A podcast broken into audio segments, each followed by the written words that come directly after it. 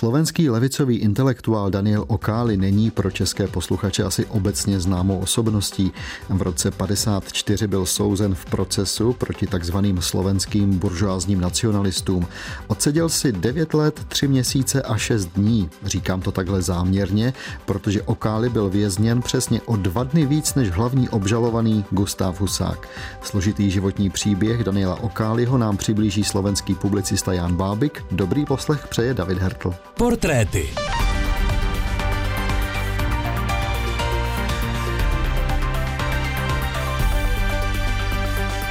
Jsem moc rád, že mohu Jana Bábika zase počase přivítat ve studiu. Jano, hezký den. Dobrý den a děkujem za pozvání. Že Daniel Okály není v českém prostředí právě známý, to už jsme si řekli. V čem je jeho život zajímavý třeba pro dnešní Slováky?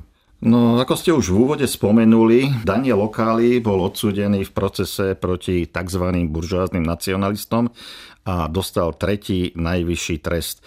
Pritom musím povedať, že je paradoxné, že nikdy, nikdy opakujem, nebol vyšším funkcionárom komunistickej strany.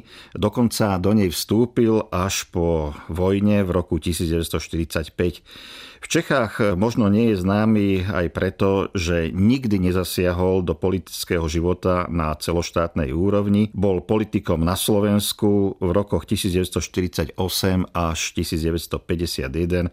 Vykonával funkciu povereníka vnútra na Slovensku čo všeličo napovedá, myslím, zorientovaným poslucháčom, pretože to bolo kruté a veľmi brutálne obdobie.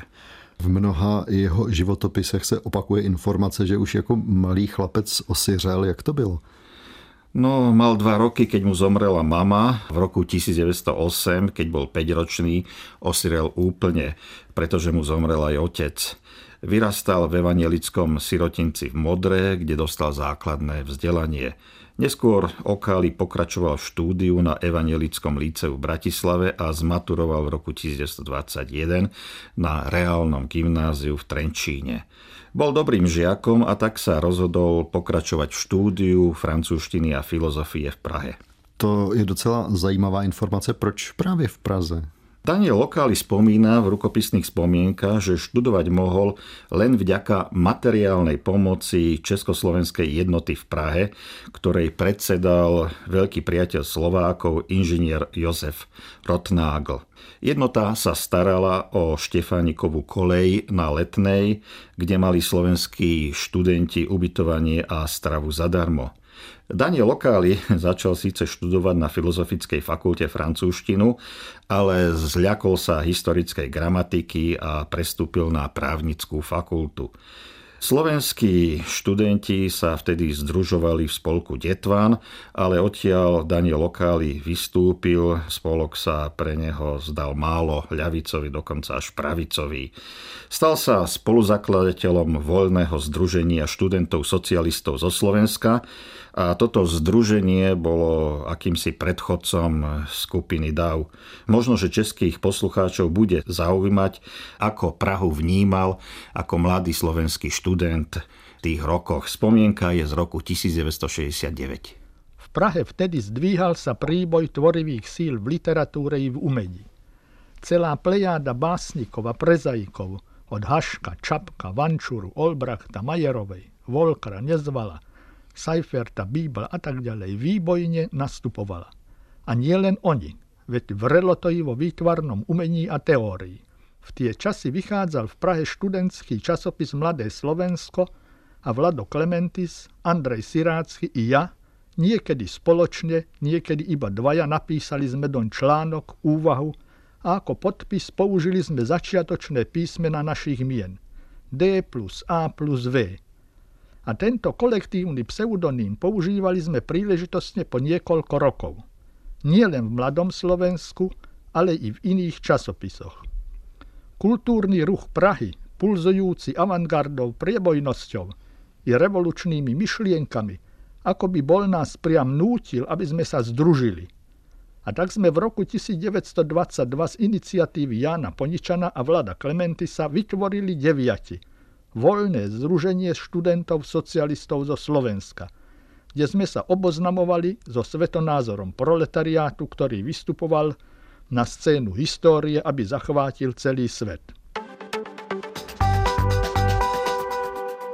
Takhle vzpomínal Daniel Okály. On později začal s Vladimírem Klementisem a s dalšími vydávat časopis DAV, podle kterého se jim i říkal davisté. Ostatně vy už jste to Jano před chvílí tady zmínil.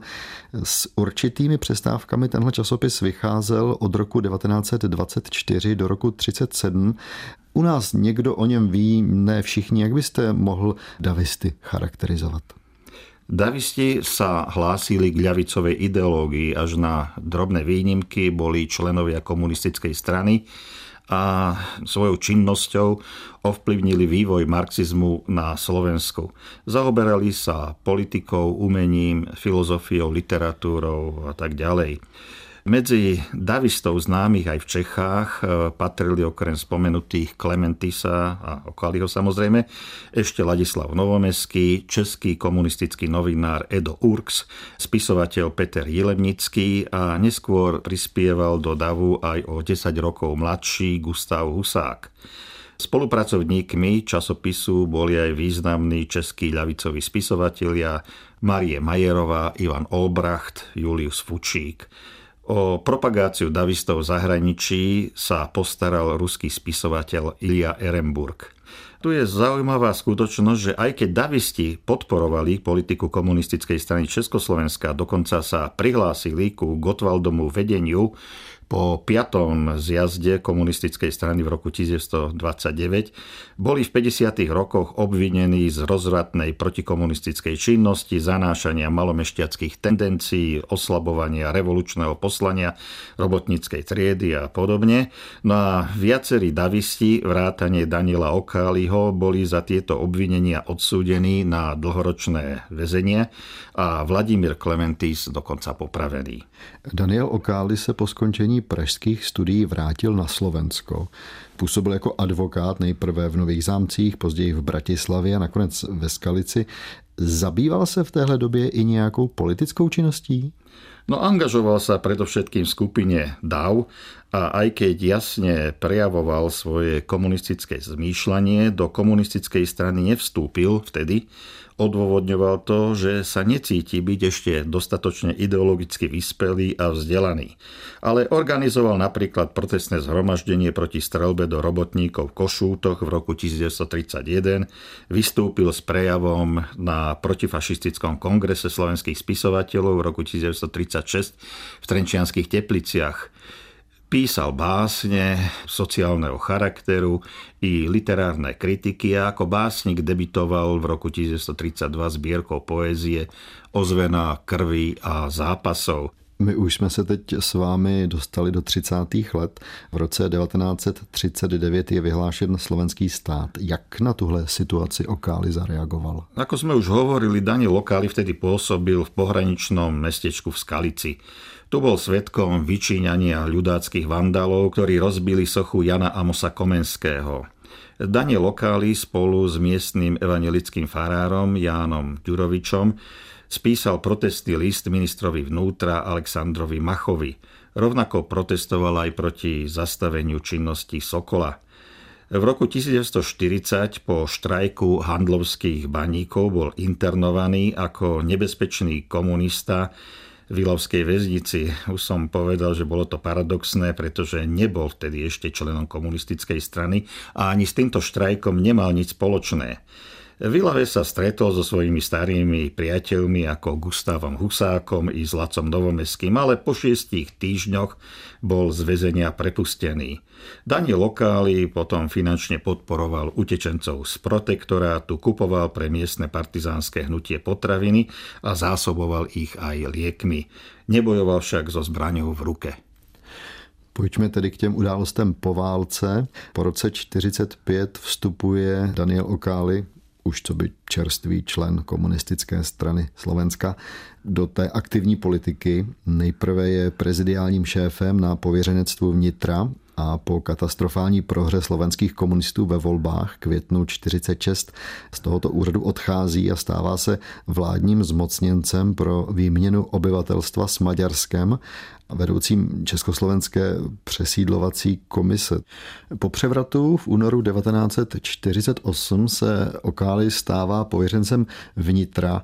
Dá se říci z toho, co už jsme si před chvílí vyprávěli, že to je asi vrchol jeho politické kariéry. Je to tak? Áno, iste. Však treba aj povedať, že vieme, aké to bolo obdobie 1948 a ďalšie roky. No a počas Okáliho povereníctva štátna bezpečnosť uskutočnila množstvo politicky motivovaných provokácií. Napríklad urobila prípad partizánskeho veliteľa Williama Žingora. Tam padli tri rozsudky smrti a takmer stovka nevinných bola odsúdených na dlhoročné tresty. Vlastne celé obdobie Okáliho vo funkcii poverníka je v znamení príprav politických procesov s tzv.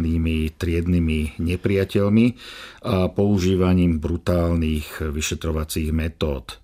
Okáli začal aj s vysťahovaním tzv. triedných nepriateľov z väčších miest. Uvoľnené byty mali slúžiť ako novej špičke, stranickým funkcionárom a príslušníkom EŠTB a iných mocenských zložiek. Počas Okáliho povereníctva prišlo aj k tzv. akcii K, čiže kláštory, ktorá bola zameraná proti cirkvi. Drastické metódy, ktoré sa vtedy používali proti reholníkom a kňazom, vyvolali odpor obyvateľstva. Napríklad v roku 1949 došlo k veľkej vzbure obyvateľstva v Čaci. Na potláčaní tejto vzbury sa Okáli osobne zúčastnil a spolu s ním i Gustav Husák i Ladislav Holdoš, o ktorom ešte budeme hovoriť. Vtedy proti vzbúrencom boli nasadení príslušníci národnej bezpečnosti a asi 150 milicionárov. My se teď posuneme do roku 1950. To už jsou mnozí z Okalyho přátel obviněni z boržázního nacionalismu. Vladimír Klementis je zbaven funkce ministra zahraničních věcí. Gustav Husák je odvolán z postu předsedy sboru pověřenců. Ladislav Noumeský přestává být pověřencem pro školství a informace, takže vlastně logická otázka, jak zasáhla tahle kampaň proti buržáznímu nacionalismu Okáliho? Daniel Lokály sa snažil viesť povereníctvo vnútra v istom zmysle nezávisle od ministerstva vnútra Československej republiky a dochádzalo medzi ním a ministrom Václavom Noskom, povedal by som, ku kompetenčným sporom. Okáli sa mu nechcel absolútne podriadiť. Vyčítalo sa mu, že dovolil prechod maďarských židov cez Slovensko na západ a umožnil vysťahovanie slovenských židov do Izraela a do západných krajín. Za toto Klementisa a Okáliho si dodnes vážia v Izraeli. A Okáli bol ďalej obviňovaný aj z buržázneho nacionalizmu, že pri výmene obyvateľov medzi Maďarskom a Slovenskom neuplatňoval triedne hľadisko, ale nacionalistické.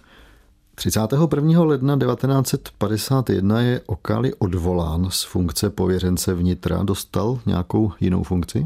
Moc sa hrala s Daňom Okálím ako mačka s myšou. Tesne pred odvolaním urobili s ním niekoľko stranických pohovorov, ale vždy ho napokon preverili. Keď už videl, že mu ide o krk, oznámil, že chce rezignovať na svoju funkciu. Samozrejme, jeho demisiu neprijali a v zápätí ho odvolali z funkcie.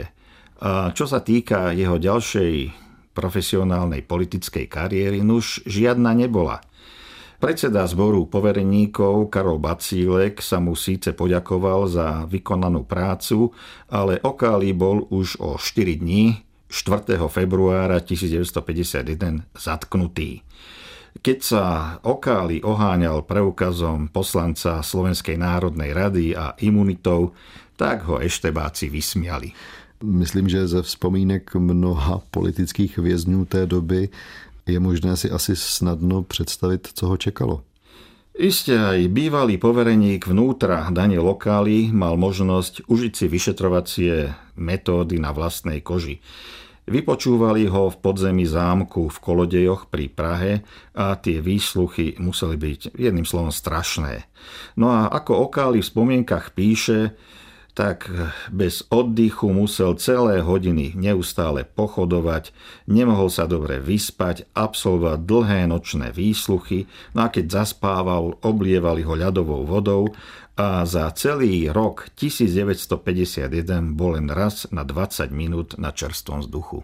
Tam je zajímavé, že od zatčení Daniela Okáliho v únoru 51 až po ten proces proti takzvaným buržoázním nacionalistům v dubnu 54 uplynuli více než tři roky. Proč tam byla tak dlouhá doba? Co se dělo? To už boli rôzne politicko-spravodajské hry. Buržázni nacionalisti sa ukázali ako nie dostatočné veľké ryby pre Stalina. On chcel Československu veľký monster proces s vysokými komunistickými funkcionármi, ktorí sa podľa neho votreli do komunistickej strany, aby ju rozložili. Zopár komunistov z jeho chápania z nejakého regiónu Československa mu nestačilo tak sa hľadali významnejší obžalovaní. Voľba napokon padla, ako vieme, na generálneho tajomníka UVK Rudolfa Slánskeho. Z buržáznych nacionalistov sa do tohto monster procesu dostal len Vladimír Klementis. Situáciu, čo sa týka procesu s buržáznymi nacionalistami, veľmi skomplikoval Gustav Husák, ktorý aj napriek brutálnym výsluchom sa tvrdošíne odmietal priznať, preto sa proces takto oddialoval. A když tedy k němu na jaře 1954 nakonec došlo, tak kteří lidé v tomhle procesu byli obviněni? Zloženie obžalovaných v tomto procese bolo dosť podivné. Boli to traja pôvodní, ak tak môžem povedať, buržázni nacionalisti, čiže Gustav Husák, Ladislav Novomeský a Daniel Okáli. K ním boli nelogicky priradení prozaik a diplomat Ivan Horvát a interbrigadista Ladislav Holdoš. Ten proces s buržázními nacionalisty se tedy konal v Bratislavě v dubnu 54. Rozhlas ho nepřenášel přímým přenosem, protože, jak už jste říkal, Gustav Husák se během vyšetřování opakovaně odmítal přiznat a byly obavy, že by mohl průběh procesu narušit nějakým neplánovaným projevem.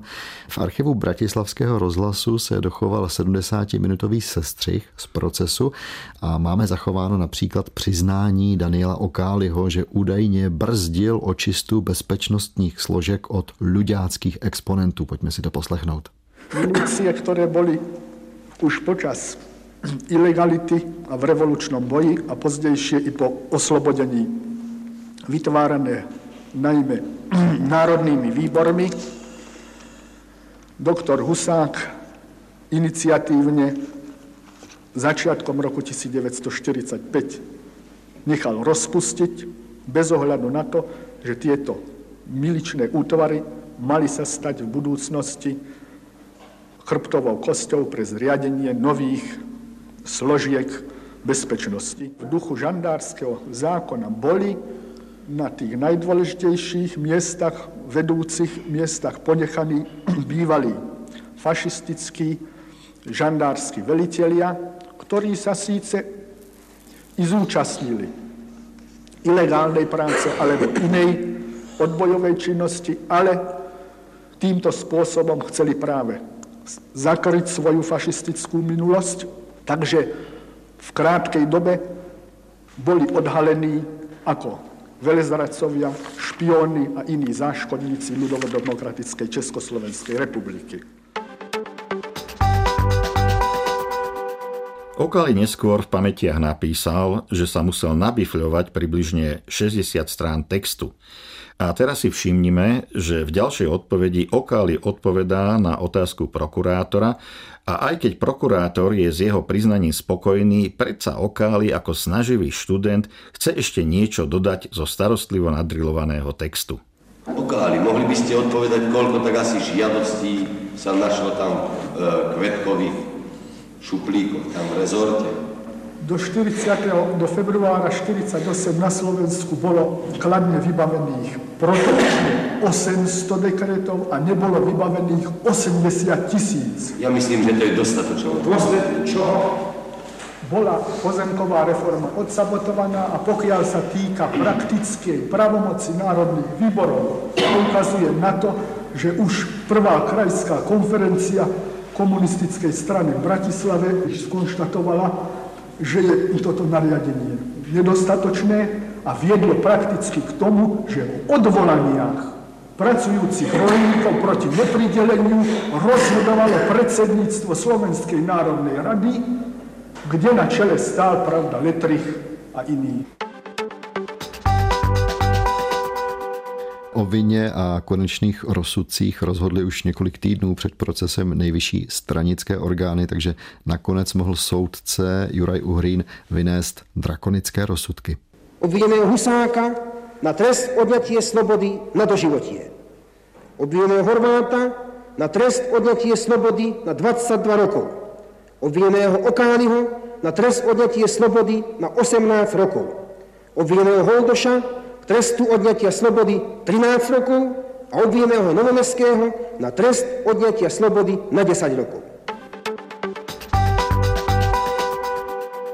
Rozsudky byly tedy vyneseny, nepadl ani jeden trest smrti, odsouzení měli šanci přežít a třeba se jednou dostat na svobodu, kde si Daniel Okáli odpikával ten svůj trest. Väčšinu trestu Okáli strávil vo Valdiciach, kde stretol napríklad armádneho generála Klapálka. Okali najprv navliekal špendlíky a vlásenky, kde sa mu až tak nedarilo. Napriek tomu prijal v novembri 1956 záväzok odrobiť navyše smenu na Fond Solidarity pre ľudovo-demokratické Maďarsko. Neskôr pracoval v stolárskej dielni, kde už plnil normy na 160%, no až na 180%. No a po istom čase sa stal aj učiteľom slovenčiny na škole pre väzňov a tá práca mu išla podstatne lepšie. Treba povedať, že Okáli nebol problematický väzeň proti svojmu väzneniu. Nereptal, znášal ho pokojne.